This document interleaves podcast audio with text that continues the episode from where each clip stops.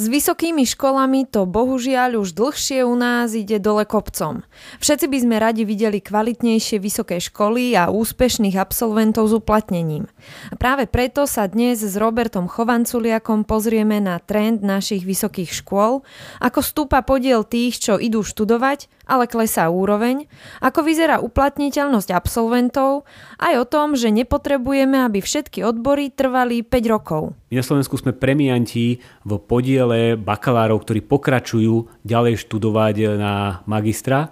A toto je niečo, čo by si zaslúžilo zmenu verejnej politiky, aby sme motivovali študentov, ale aj samotné vysoké školy, aby sa sústredili povedzme na niečo, čo sa nazýva profesijní bakalári. Štúdium, ktoré je kratšie, odbornejšie, praktickejšie a kde človek získa vzdelanie, s ktorým môže ísť priamo na trh práce. Vitajte pri počúvaní Ines na dnes. Moje meno je Ina Sečíková a toto ekonomický podcast, ktorý dnes potrebujete počuť.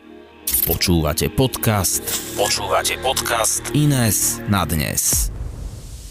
Ministerstvo školstva ohlasuje reformu a intenzívna diskusia prebieha aj na úrovni vysokých škôl a tie navrhovanú reformu vysokého školstva rázne odmietajú.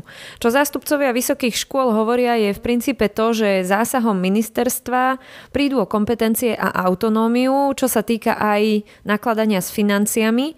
A my nahrávame v útorok, no a v stredu 10. novembra je práve naplánovaný aj vysokoškolský študentský pochod na protest za stiahnutie tejto reformy. No a my sa dnes e, nebudeme pokúšať hodnotiť argumenty týchto dvoch táborov, ministerstvo versus protest vysokých škôl, ale skúsime sa pozrieť ešte ako keby pred toto celé a zamerať sa na to, z čoho toto všetko vlastne pramení a teda dôvod, prečo k takýmto konfliktom dochádza a to je zlý stav a nízka úroveň slovenských vysokých škôl. Stav, ktorý sa v posledných rokoch skôr prehlbuje, no a my sledujeme odchod veľkej časti najšikovnejších študentov na zahraničné vysoké školy. Ruka v ruke s tým ide aj samozrejme nedostatok financií, o ktorom sa často hovorí, ale financovanie vysokých škôl by si vyžadovalo aj zaslúžilo úplne samostatný diel a tomu sa teda dnes venovať nebudeme. Tak poďme na to postupne a začneme od študentov, počty vysokoškolákov a trend v príjmaní študentov na vysoké školy. Vieme, že demografická krivka klesá a počet stredoškolákov je nižší a teda aj počet študentov, ktorí sa na vysoké školy hlásia v absolútnych číslach je nižší. No a zároveň stále väčší počet e, študentov odchádza študovať na zahraničné vysoké školy. Logicky to potvrdzuje ten známy fakt, ktorý sa vo verejnej diskusii opakuje už dlho a teda, že úroveň vysokého školstva a vysokoškolského štúdia u nás klesá.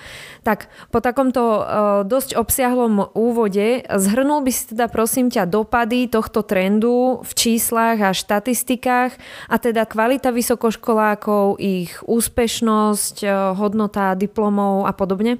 Presne ako si naznačila, podľa mňa, keď sa chceme baviť o riešeniach, potrebujeme si najprv presne stanoviť, eh, aký je stav a kde je vlastne problém. Ja som si to rozdielil na také tri časti, že najprv sa pozrieme, ako sa vyvíjal dopyt, potom ako sa vyvíjala ponuka vzdelávania a následne nejaká syntéza týchto dvoch častí.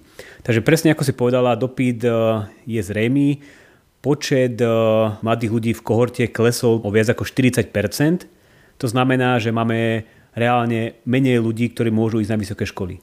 Zároveň však zrastol podiel mladých ľudí, ktorí idú na tieto vysoké školy študovať.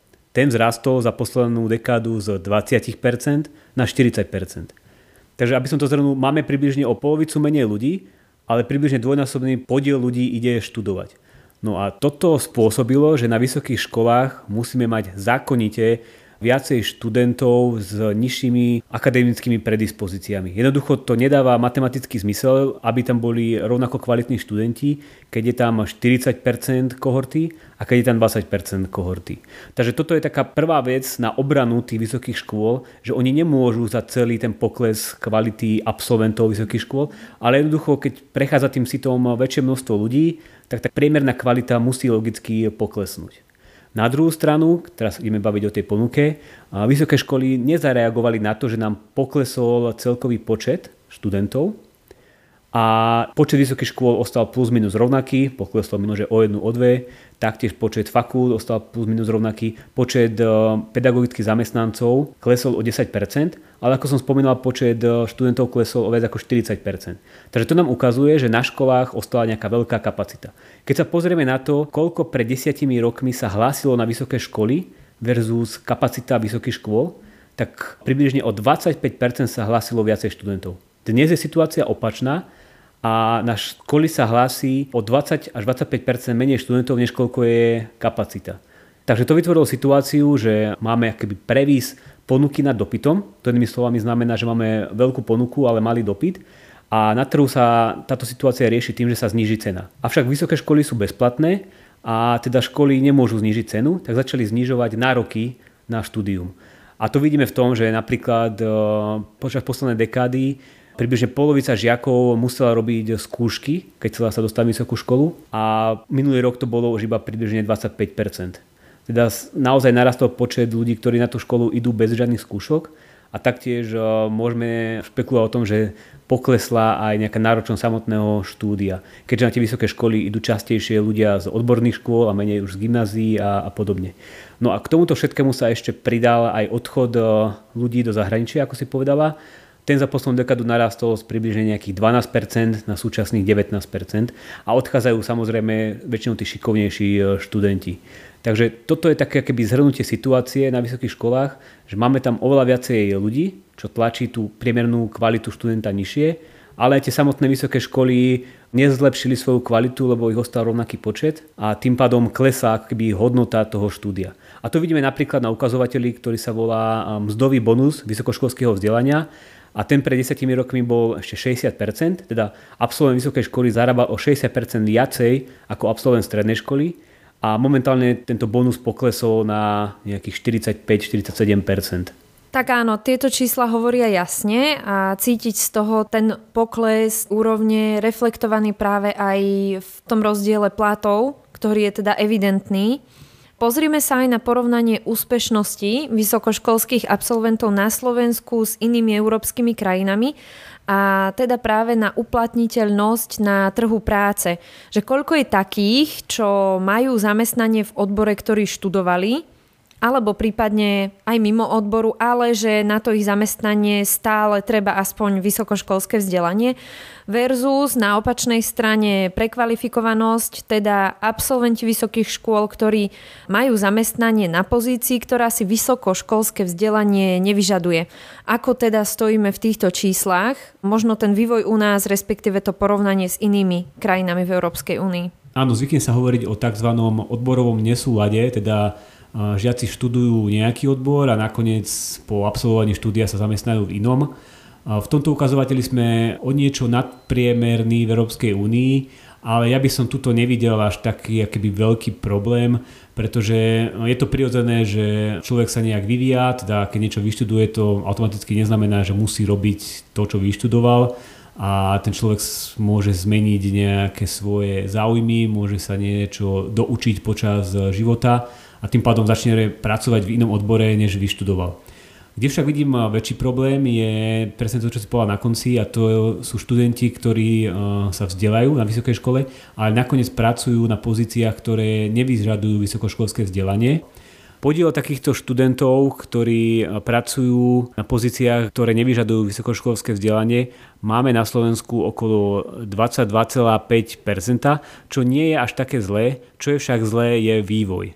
Slovensko za poslednú dekádu zaznamenalo najväčší nárast podielu takýchto študentov v Európskej únii a zväčšil sa až o viac ako 12 percentuálnych bodov. A to sa práve stalo vďaka tomu, že sme tu mali tú politiku toho, že na vysoké školy by mal ísť skoro každý a že potrebujeme 40% vysokoškolských vzdelaných mladých ľudí a logicky e, sa nedokázalo vytvoriť toľko pracovných miest, ktoré by vyžadovali takúto kvalifikáciu. A teda ľudia vyštudovali vysokú školu a následne pracujú na pozíciách, ktoré túto vysokú školu e, nevyžadovali. To je jasné, predsa len ale v tom ten trend e, posilňovať vzdelanie a teda snažiť sa o to, aby stále viacej ľudí malo prístup aj možnosť vyštudovať to vyššie vzdelanie, teda vzdelávať sa aj na vysokej škole, tak To je z druhej strany samozrejme vítané, Otázka asi je, ako nájsť ten e, v úvodzovkách ideálny balans, aby sa tam ocitlo čo najviac ľudí, ale zároveň, aby to boli skutočne takí ľudia, ktorí majú naozaj predispozícia, potenciál tú vysokú školu vyštudovať a aj teda s tým vzdelaním e, v budúcom pracovnom živote reálne nakladať. Aby to nebolo len to vzdelanie pre vzdelanie, hoci ho teda netreba. Ako sa na toto pozrieť, že kde je takéto optimum? Lebo asi sa nedá povedať, že je vyslovene zlý prístup snažiť sa, aby viacej ľudí mohlo vyštudovať tú vysokú školu. Áno, presne a tu sa už dostávame k takej eh, podrobnejšej téme, že nie je vysokoškolské vzdelanie ako vysokoškolské vzdelanie. Tu na Slovensku máme mentalitu nastavenú tak, že ten, kto nevyštudoval 5 rokov za inžiniera alebo magistera, tak ten sa v zásade nepovažuje za vysokoškolsky vzdelaného človeka a bakalár u nás nie je uznávaný titul na trhu práce a vo všeobecnosti medzi verejnosťou. A to je práve ten eh, problém, že aj v zahraničí majú častokrát vyspelé krajiny veľký podiel ľudí, ktorí majú vyštudované tzv. vyššie vzdelanie ale to nutne neznamená, že na vysokej škole strávili 5 rokov a získali už akademický titul magistra alebo inžiniera, ale že tam študovali oveľa kratšie, možno iba 3 roky a vyštudovali nejaký konkrétny odbor, ktorý je v praxi uplatniteľný a ktorý im pomôže nájsť si dobré zamestnanie. A toto je práve niečo, čo na Slovensku chýba. My na Slovensku sme premianti v podiele bakalárov, ktorí pokračujú ďalej študovať na magistra a toto spôsobuje také veci, že potom to vysoké školstvo je oveľa drahšie, pretože každý rok na vysokej škole stojí niekoľko tisíc eur naše verejné rozpočty. A toto je niečo, čo by si zaslúžilo nejakú zmenu verejnej politiky, aby sme motivovali študentov, ale aj samotné vysoké školy, aby sa sústredili povedzme na niečo, čo sa nazýva profesijní bakalári, teda to je štúdium, ktoré je kratšie, odbornejšie, praktickejšie a kde človek získa vzdelanie, s ktorým môže ísť priamo na trh práce. Áno, super. To tak naznačuje také zefektívnenie konkrétnych tých odborov a vôbec štúdia na vysokej škole. Myslím si, že nakoniec veľa z nás, možno drvivá väčšina by ocenila, keby to štúdium trvalo kratšie, však to sú súčasti diskusí, myslím si, že snať všetkých vysokoškolákov alebo aj absolventov, ako sme sa zvykli rozčulovať, koľko naozaj zbytočných vecí sa musíme počas toho 5-ročného štúdia učiť a že už sami by sme si to vedeli predstaviť naozaj zosekať o značnú časť a zamerať sa skutočne na to, čo reálne potrebujeme. Druhá vec, ktorá mi pri tomto napadá, je teda aj počet vysokých škôl. Už si to v úvode aj spomínal. My ich teda máme, pripomeniem, na Slovensku 32, čo je naozaj dosť vysoké číslo. V súvislosti s týmto tiež logicky znie, že sa tak pýta znížiť celkovo aj ten počet vysokých škôl. Je toto úvaha správnym smerom, že bolo by toto ďalším možným riešením alebo časťou riešenia do tej skladačky? Určite je tu priestor na osekanie a je tu priestor taktiež na niečo, čo sa rieši napríklad aj v zdravotníctve a pri nemocniciach. To znamená nejaká stratifikácia a diverzifikácia tých samotných univerzít a tu sa vlastne dostávame k tomu, čo som rozprával aj e, pred chvíľou, že my sa tu hráme, že na Slovensku máme všetko plnohodnotné univerzity, ktoré robia výskum a ktoré produkujú akademikov s titulmi magister a inžinier. A toto je niečo, čo v zahraničí vôbec nie je bežné. Tam naozaj aj približne polovica absolventov skončí na bakalárskom štúdiu, ktorý má nejaké praktické zameranie a týmto dokážu ušetriť peniaze, ktoré potom následne môžu používať na povedzme financovanie vedy alebo platov pedagógov.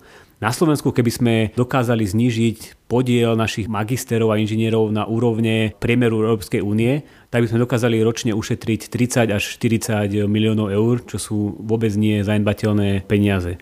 Taktiež už som spomínal, eh, že šetriť by sa malo dať aj na nákladoch na pedagógov, ktorých počet poklesol za poslednú dekádu iba o 10%, pričom, ako som spomínal, počet študentov poklesol o viac ako 40%. Takže áno, je tu eh, kde sekať a ono to je spojené nie iba s tým, že či šetríme peniaze alebo nešetríme, ale s tým, aká je kvalita toho vzdelania presne keď máme 33 vysokých škôl, tak nemôžeme očakávať, že všetko to budú akéby špičkové e, inštitúcie, kde sa bude robiť svetová veda. To už tak prechádzame aj k tej téme financovania. E, samozrejme, nedá sa to od seba odlúčiť, ale teda tomuto sa povenujeme v ďalšom dieli podcastu. Celkom na záver, na teraz, keby si to skúsil zhrnúť v takých najdôležitejších bodoch, že ako teda zefektívniť a skvalitniť stav vysokých škôl na Slovensku. Viacero o, veci zaznelo, ktoré si spomínal.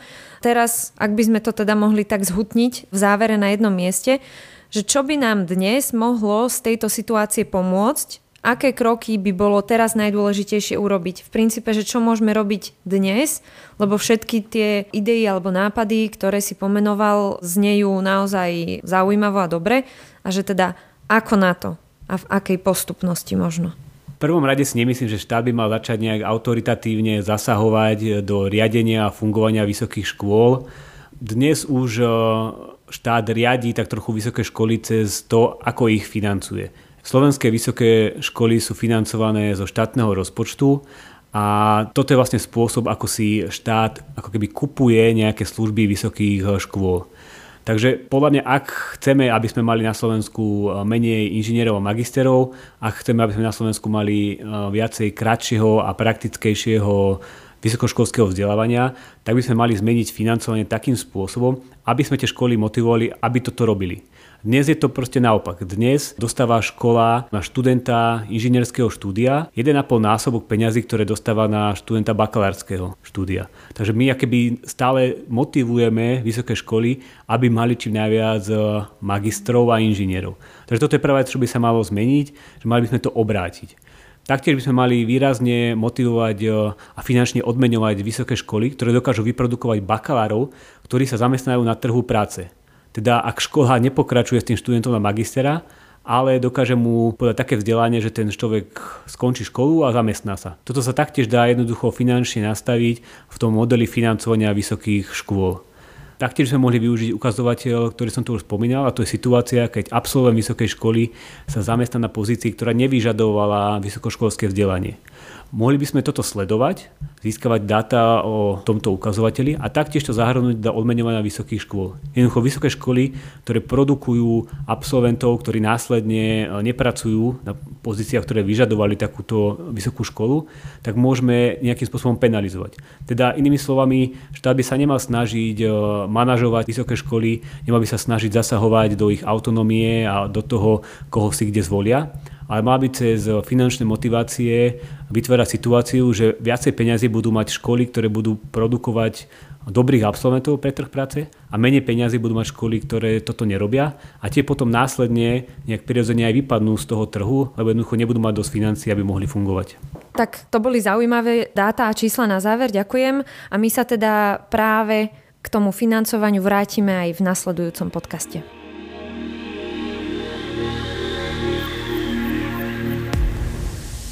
Sme radi, že ste si na svojich 20 minút vybrali práve tento podcast. Ak vnímate obsah, ktorý vytvárame ako hodnotný, budeme vám veľmi vďační, ak našu činnosť podporíte. Návod, ako to urobiť, nájdete na našom webe ines.sk v časti Podporte nás. Ďakujeme. Každú vašu podporu si veľmi vážime. Počúvali ste podcast Ines na dnes. Všetky ďalšie diely nájdete v podcastových aplikáciách a na YouTube kanáli Ines.